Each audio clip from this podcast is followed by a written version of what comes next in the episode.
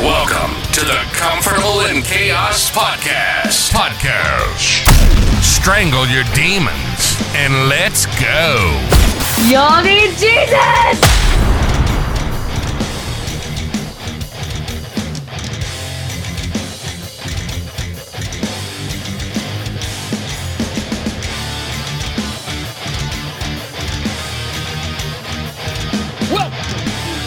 Comfortable in Chaos podcast.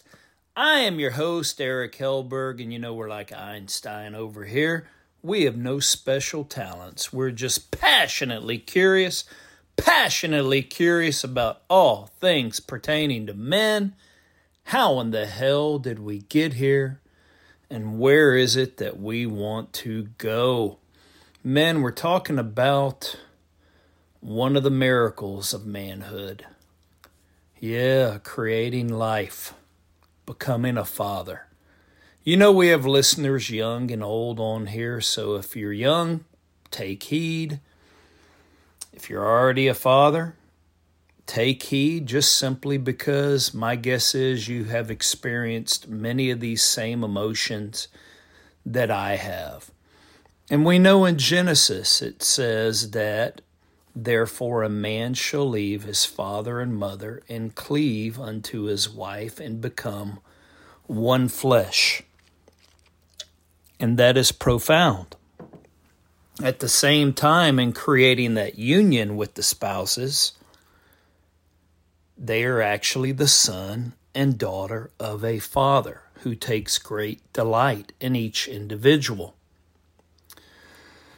In that cleaving process, that brings along your offspring can be one born of friction. It's two individual souls coming together, abutting one another, working through things so they can grab and then gradually hold on tighter.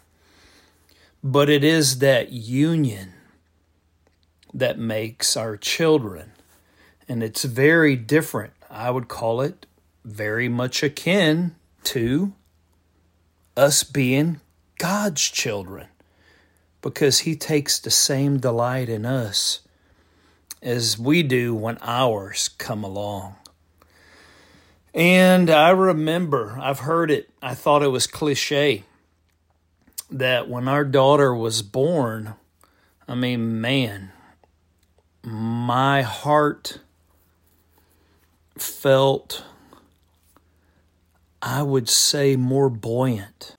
Almost like this austere soul was melting.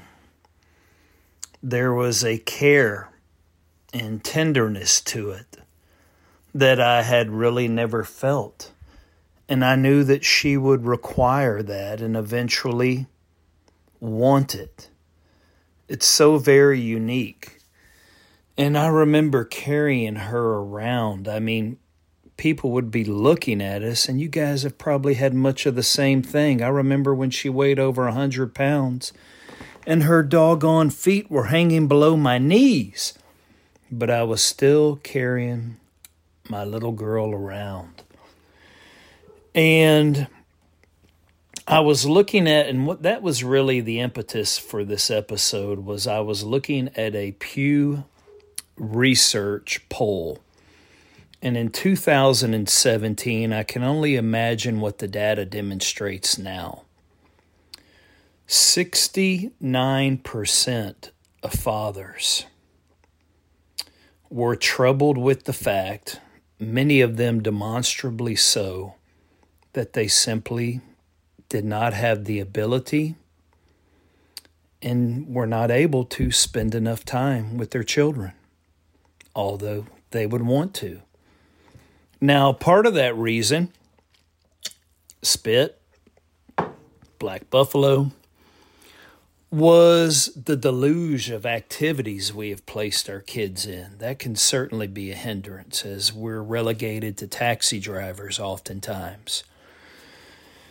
And really, it, it depends on what your kids' interests are. And really, you need to make sure that it is their interest and not your interest and we ferry them back and forth. It becomes mindless sometimes. And then you have to create routines to cater to those. But most of that hindrance for dads has always been work responsibilities.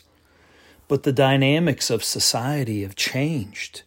And also, according to that research, many more dads, because there are dual income homes and or both fathers and mothers in the workplace, have taken a step back to care for their children, born out of that concern of looking after them. Someone has to raise them. I mean, my God, I grew up, my dad had passed away right before I turned eight. My mom had pretty much taken off.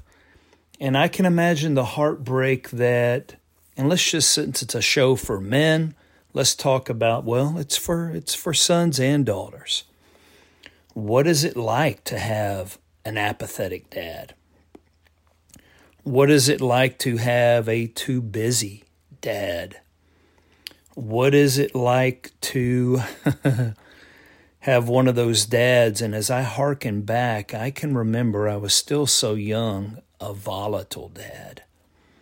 One of those dads that when he walks in the door, or even the imminent approach of that father, and the house gets silent, the respirations get shallow, the heartbeats go on an uptick, because they know that they are in store for something and or they need to gauge what is going on with dad so they best know how to act. Man, I guarantee you plenty of my listeners have experienced that. And that is not uh, one dimensional for one sex, I can tell you that. You have ladies that can spark that exact same output from the people waiting for them. And I never wanted to be that for my kids. Moreover, I always wanted them to know that they were looked after. I would do anything for them. And certainly with my daughter, I probably did a bit too much. She was daddy's little girl and she was our first. And then we were gifted with our son. And I know that there are lots of parents out there who have never had children.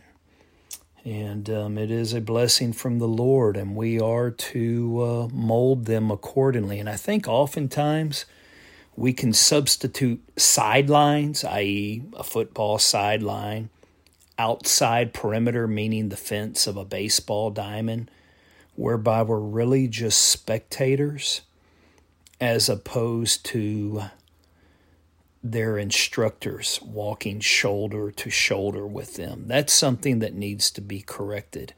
I've enjoyed all these sports with my kids, but I know I could do better in shepherding them along, shepherding them along, excuse me, in experiences. Because I have so many more things that I want to experience with them. And but we've done a lot of that too.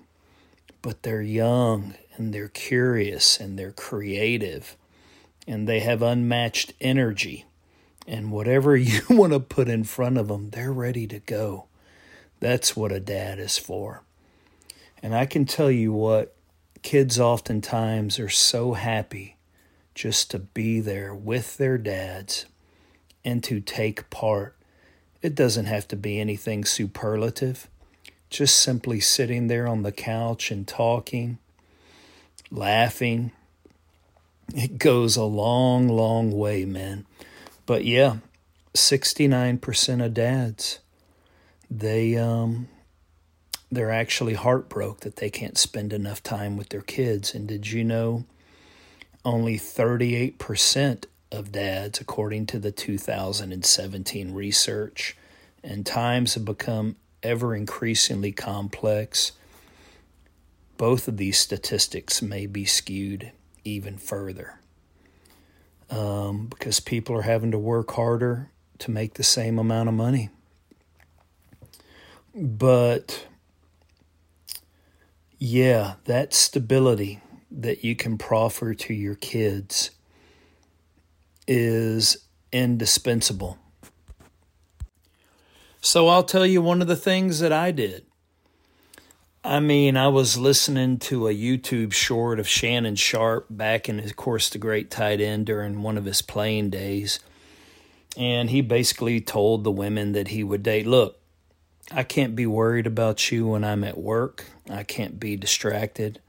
I have to be 100% focused, locked in. When I'm at work, I'm at work. Then I come home, and many of you men, you can acknowledge that very same tenant. And I mean, you don't carry your women and or your children with you to the office or to your field of endeavors, whatever it is, and, and vice versa. If you have a working spouse, they shouldn't be carrying you along either. There is a distinction there. You are designed for output, and you are best suited when you can concentrate on that. But you know what? That is my advice, but I threw all that damn caution to the wind. At two years old, because I was on the road so much coming and going and caring for our daughter the best I could during those couple of years after she was born, I said, the hell with it, ma'am. I bought a big RV and I took her on the road with me. Had my wife and daughter with me for two years, a little bit more.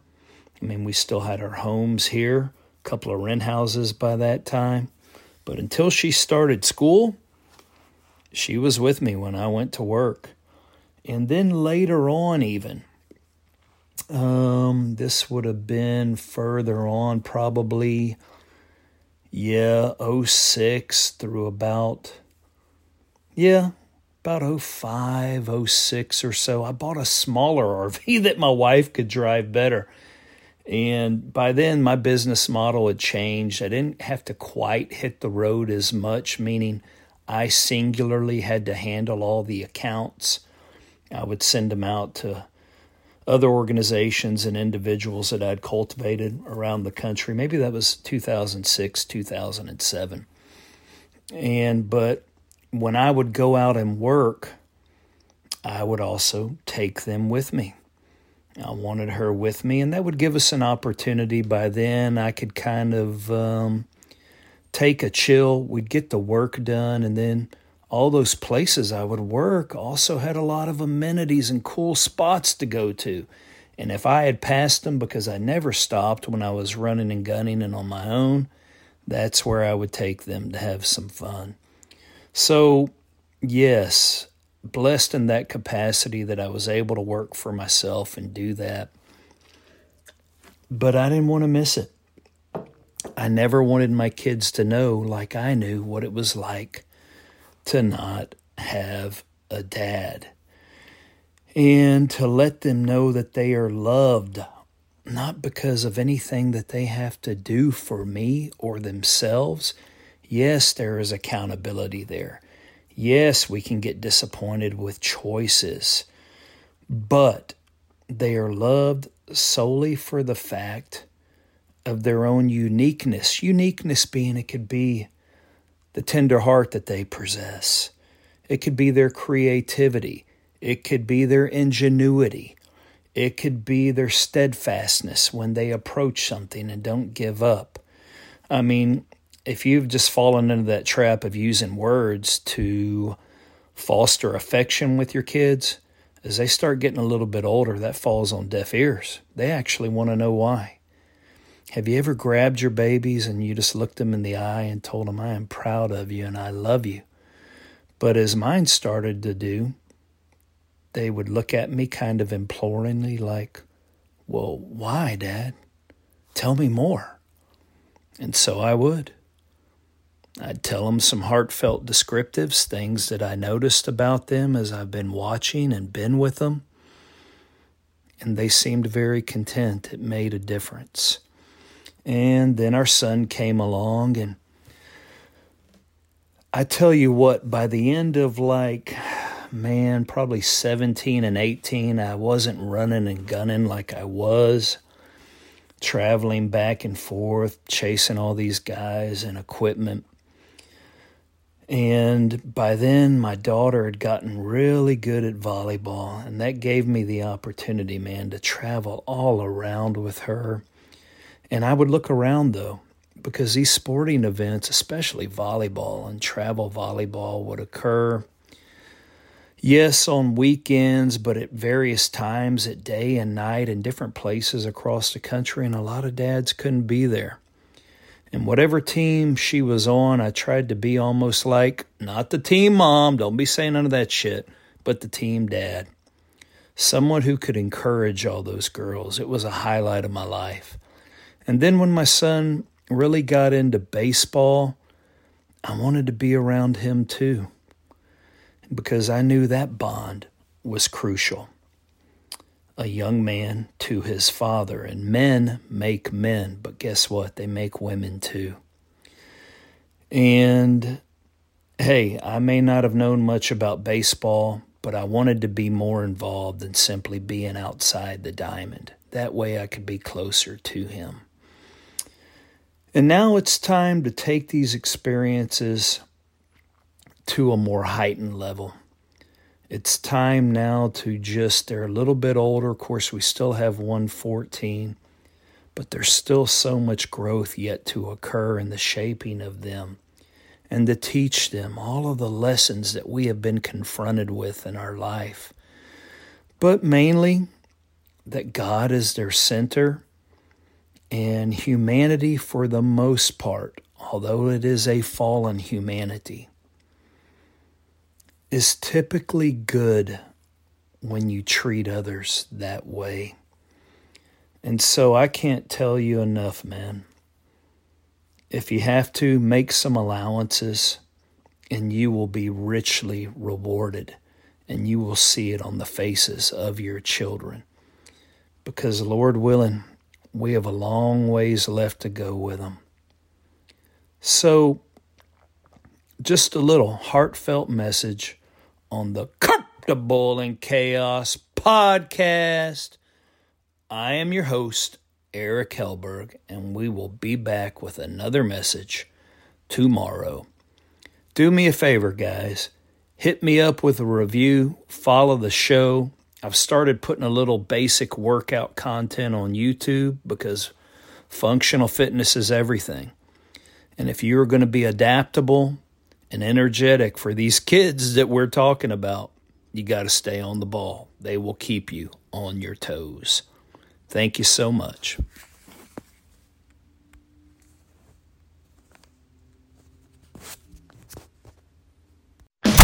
Until next time, like and subscribe to the Comfortable in Chaos podcast.